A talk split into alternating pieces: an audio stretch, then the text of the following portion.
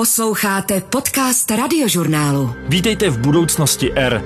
Plasty mají ve světě špatné jméno. Až 8 milionů tun jich každý rok končí ve světových oceánech a jejich výroba je v současnosti závislá na fosilních palivech. Přesto je to materiál, kterého bychom se dnes už jen těžko zbavovali. Jíme z něj, pijeme z něj, balíme do něj věci, najdeme ho v autech, v elektronice, zkrátka téměř všude. Co kdybychom ale plasty nevyráběli z ropy, ale třeba ze dřeva? Jestli může nejen dřevo, ale obecně biomateriály nahradit plasty, bylo jedním z témat letošního, bohužel digitálního ročníku Oslo Innovation Week, kde se představila i finská společnost Woodley. Ta vyvinula technologii na výrobu plastů z celulózy. A hostem budoucnosti R je CEO Woodley, Jáko Kaminen. Samotný materiál podle něj nic nezachrání. Je třeba dramaticky zvýšit objem recyklovaných plastů, říká Jáko Kaminen v budoucnosti R.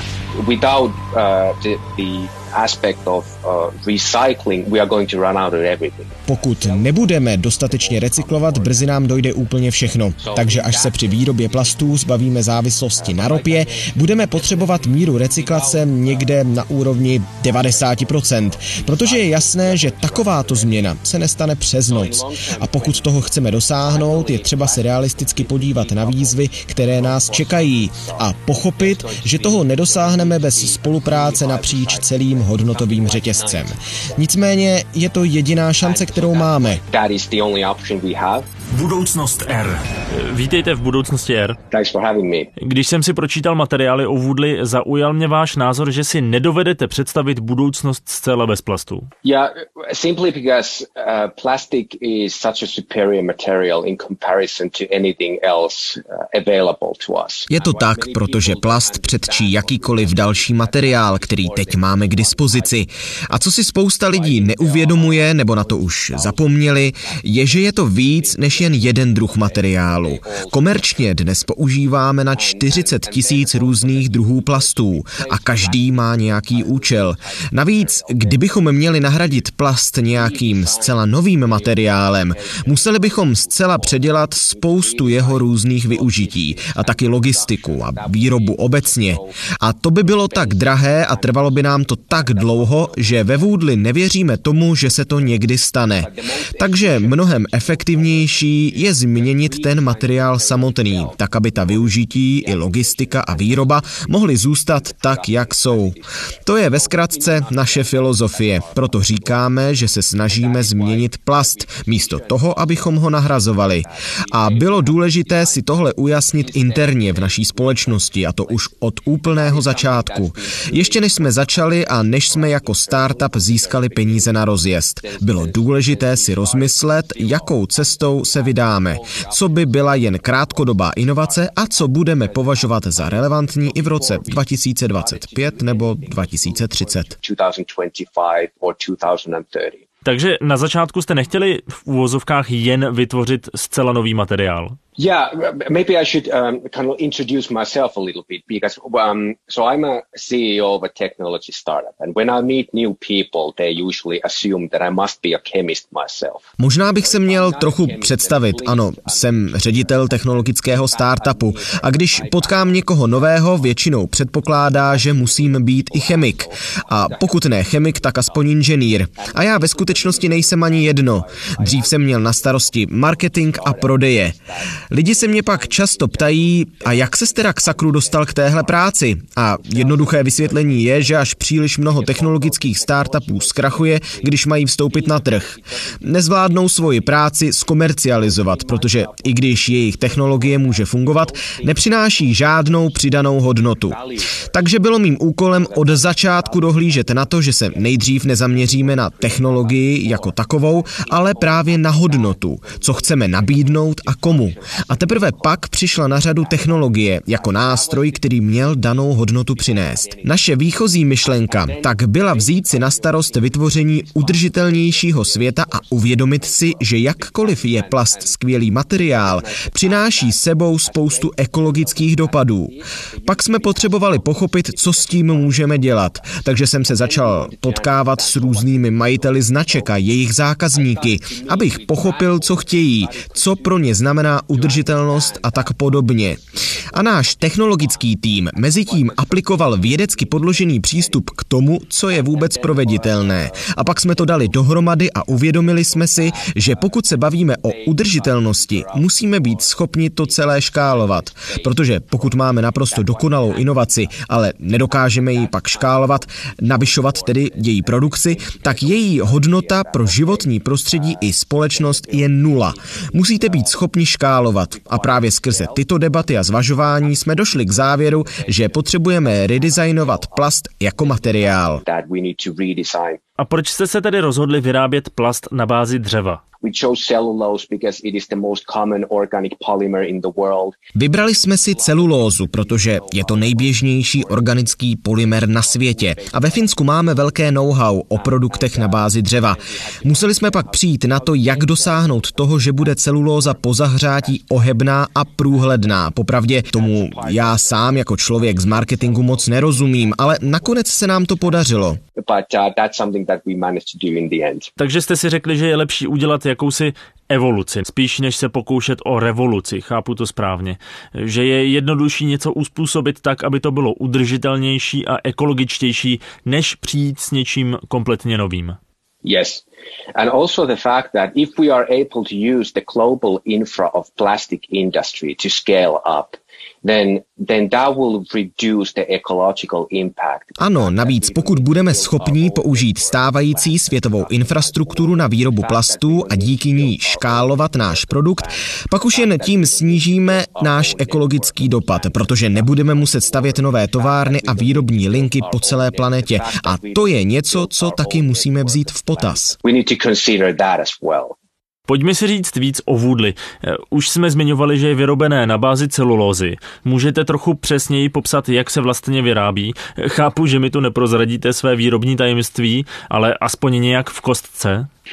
Yeah, that's that's usually the question that we you know, probably get the most, and we give very unsatisfying answers because we don't want to disclose anything. So basically, tohle je asi nejčastější otázka, kterou dostáváme a dáváme na ní velmi neuspokojivé odpovědi, protože nechceme nic prozrazovat. Ale zjednodušeně řečeno, je to celulóza ze dřeva. Máme na ní certifikáty od FSC a PFC. Kouzlo je ale právě v tom, jak ji udělat průhlednou a tepelně formovatelnou. A to už neprozrazujeme. Samozřejmě do ní přidáváme určitá aditiva. Co můžeme říct, je, že tyto složky nejsou toxické, jsou jedlé a vyskytují se v přírodě. Takže už v tuto chvíli by vůdly mohlo být vyrobeno stoprocentně z biomateriálů. Ale je to zatím otázka cen. Vůdly není plast na fosilní bázi, ale některá aditiva, která teď používáme, stále jsou, protože je stále velmi drahé vyrobit je z biomateriálů. Ale i to my chceme do budoucna změnit. Takže je to hlavně o tom, v jakém objemu jste schopni vůdly vyrábět. Exactly. It is about volume. It is about the fact that we need to prove our business case. Ano, přesně tak. Potřebujeme prokázat, že náš biznis funguje a pak se pro nás vše velmi zjednoduší. Nepotřebujeme nic nového vynalézat, abychom dokázali vyrobit vůdly stoprocentně z biomateriálů, ale naši dodavatelé potřebují dostat určité finanční pobídky. Když to schrnu, váš materiál se sice vyrábí z jiného základu, celulózy místo ropy, ale jinak vše zůstává stejné, tedy vyrábět se může ve stejných továrnách a chová se stejně jako plasty, které známe. Yeah, I mean, the name plastic refers to the properties of the material and nothing else. Ano, protože ten název plast vychází z vlastností, které ten materiál má, z ničeho jiného. Je tepelně formovatelný, takže plastický. Ale pro spoustu lidí, zvlášť spotřebitelů, se slovo plast stalo synonymem environmentálních problémů, které způsobuje. A to není zcela správně. Vůdly je udržitelný materiál, přestože technicky vzato je to pořád plast jen zcela nový druh plastu. Ale na konci může být zrecyklovaný společně s ostatními plasty, je to tak. Ani tady není třeba vytvářet novou infrastrukturu. Uh, yeah, so Woodley can be recycled with existing uh, technology of the recycling Přesně tak, vůdly můžete recyklovat za využití stávajících technologií. Co se týče míchání s jinými druhy plastu, tak vyšší kvality při recyklování samozřejmě vždy dosáhnete, pokud se vám podaří oddělit jednotlivé druhy plastu, zvlášť polypropylen a ideálně zvlášť třeba vůdly. Ale když už bychom museli míchat jednotlivé plasty dohromady, z našich testů vyplynulo, že je možné v menším množství smíchat vůdly s polyolefíny nebo petem. Do zhruba 5% to nespůsobuje žádné problémy a po recyklaci dostaneme produkt, který má všechny potřebné parametry a dá se znovu bez problémů použít. Samozřejmě bychom byli radši, kdyby se vůdly recyklovalo zvlášť, ale je nám jasné, že to se zatím dít nebude, protože ještě nevyrábíme v dostatečném objemu. Ale technicky je to možné a pak už je to jenom o tom, jak moc to budeme chtít dělat. A to se týká všech zúčastněných stran. S Jako Kaminenem jsme se dotkli otázky recyklace plastů a za chvíli toto téma ještě rozvineme, protože v otázce udržitelnosti plastů a na nich navázaného průmyslu hraje velmi důležitou roli. Uvědomuje si to i německý chemický gigant BASF, který loni představil tzv. chemcycling, metodu díky které může společnost recyklovat i produkty vyrobené z různých druhů plastu. Většina plastů jsou většinou směsné materiály, není to například čistý PET a tyto materiály dnes velmi často skončí na skládce nebo ve spalovně. Říká doktor Andreas Kicherer, ředitel pro strategie udržitelnosti BASF. V německé společnosti proto vyvinuli postup, kterému říkají chemcycling, tedy chemická recyklace. Díky němu můžou plasty, které nejdou mechanicky recyklovat a skončily by na skládce nebo ve spalovně, používat k výrobě syntetického plynu nebo olejů. V chemickém průmyslu běžně používáme olej z fosilních zdrojů. Místo tohoto fosilního oleje ale můžeme používat olej vyrobený ze starých plastů. Ročně při parním krakování spotřebujeme několik milionů tun oleje. Tyto materiály v BASF rozkládají pomocí pyrolízy, tedy pod velkým teplem a bez přítomnosti kyslíku na syntetický olej nebo plyn a z těch pak znovu můžou vyrábět plasty. Nejlépe takto jdou zpracovat polyetylen a polypropylen a z těch je vyrobeno zhruba 80% všech plastových obalů. Takže právě odpad z těchto obalů je pro chemickou recyklaci nejlepší a zároveň je nejčastější. Myslím, že zhruba 60% všeho plastového odpadu jsou právě plastové obaly. Kvalita takto vyrobených materiálů je přitom stejná jako u těch vyrobených z primárních zdrojů a v některých případech dokonce můžou splňovat vyšší nároky než plasty vyrobené z mechanicky recyklovaného odpadu. Požadavky pro použití v potravinářském průmyslu jsou opravdu přísné a není jednoduché je splnit s materiálem vyrobeným z mechanicky recyklovaného odpadu. Nechceme mít obal na jídlo vyrobený ze staré plechovky od oleje, ale s chemcyclingem umíme materiály dostatečně vyčistit. Posloucháte Budoucnost R. Podcast radiožurnálu o vědě, medicíně a moderních technologiích. Na Oslo Innovation Week byl celý jeden blok věnovaný tomu, jestli dřevo je nový plast. Padala tam spousta různých termínů, biomateriály, biodegradovatelné materiály a recyklovatelné materiály. A Woodley z definice je biomateriál, je rozhodně recyklovatelný, ale biodegradovatelný, tedy zjednodušeně v přírodě rozložitelný materiál to není, je to tak? No, it's not biodegradable in the sense that uh, we don't have any certification, and that's why we are very careful to claim anything.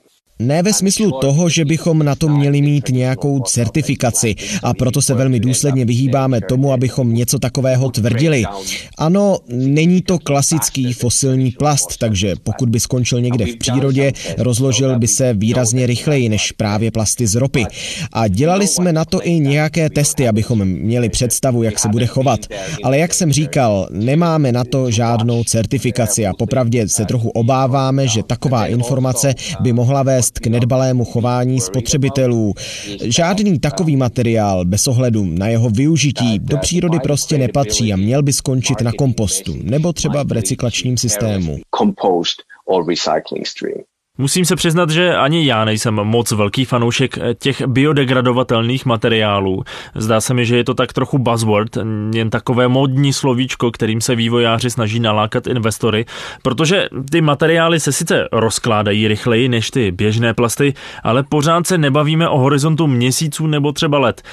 Přesto uvažovali jste na začátku, že byste chtěli, aby Woodley mělo nějaký takový certifikát, že je biodegradovatelné. Protože mně se na vašem materiálu líbí právě to, že kvůli němu není třeba vytvářet novou infrastrukturu, ani kvůli výrobě a ani kvůli recyklaci. Exactly.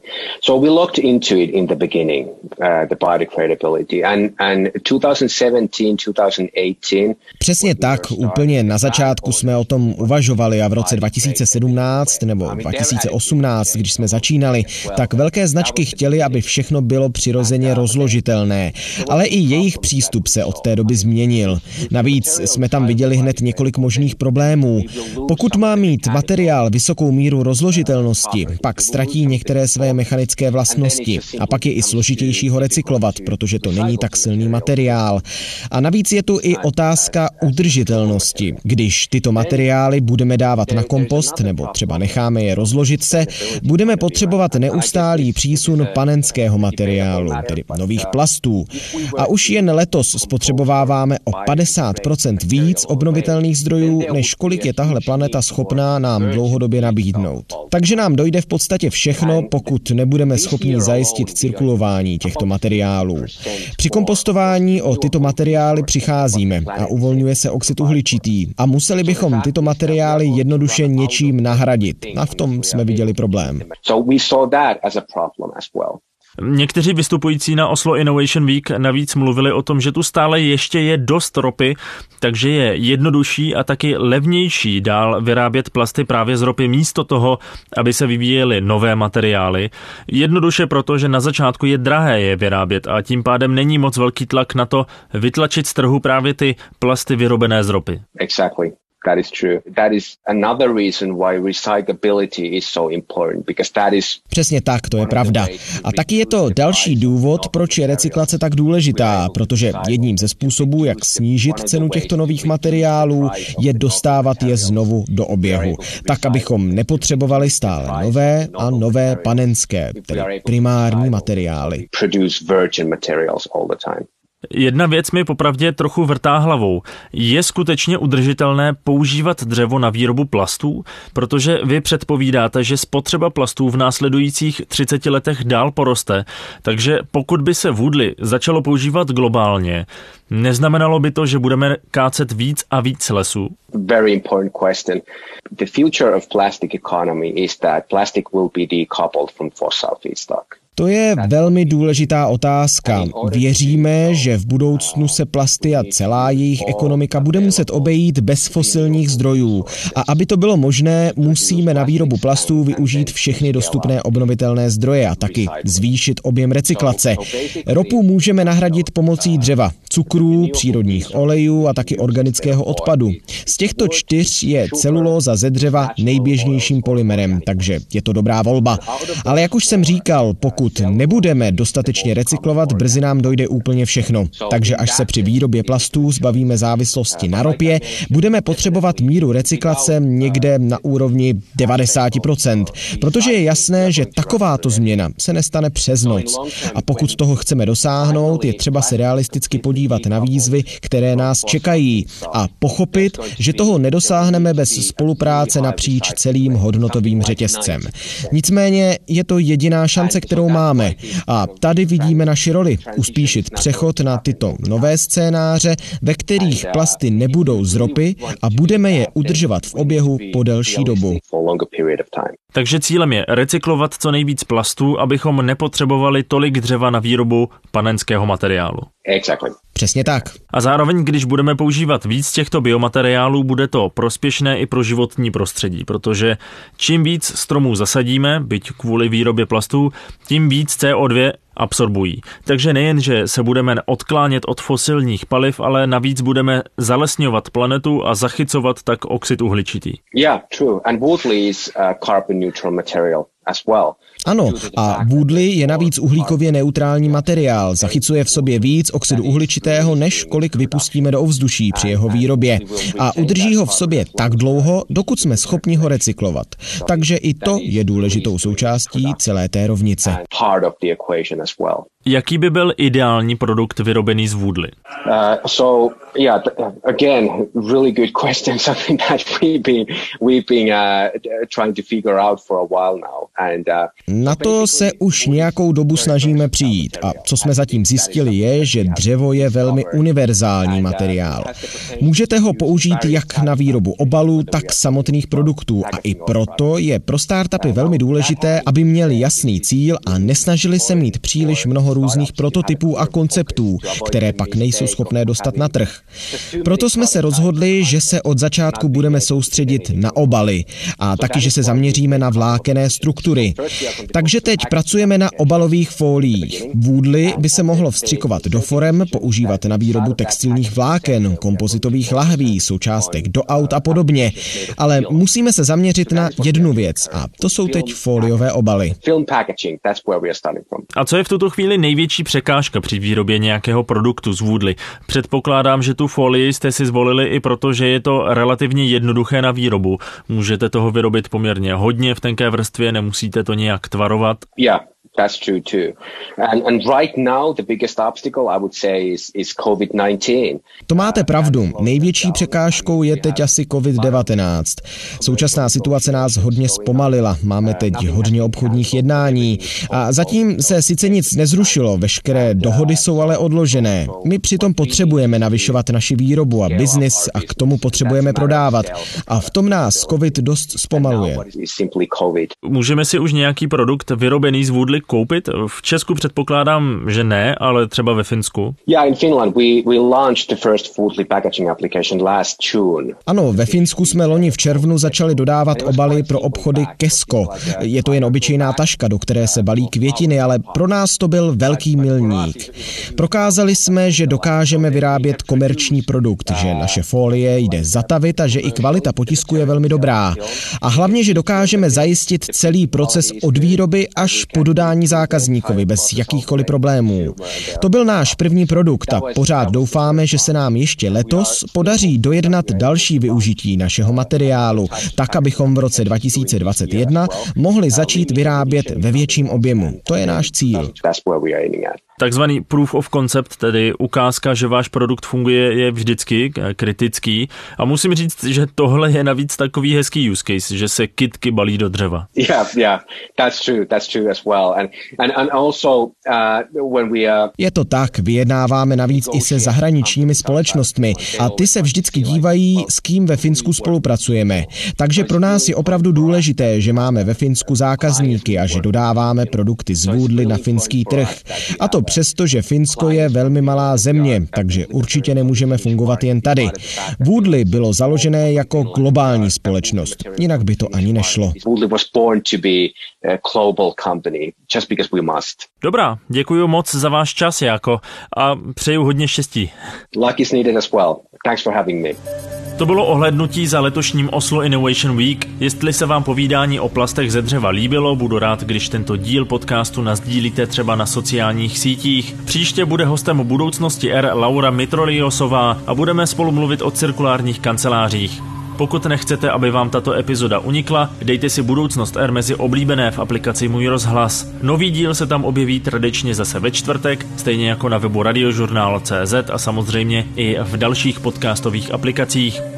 Z budoucnosti R se loučí Vojtěch Koval, o zvuk a mix celého podcastu se jako vždy postaral Jiří Burda. Díky za to, se vším děním kolem covidu to se mnou nemá úplně jednoduché. Vám přeju hlavně pevné zdraví i nervy, mějte se krásně a žijte udržitelně. Poslouchali jste Budoucnost R. Podcast radiožurnálu o vědě, medicíně a moderních technologiích.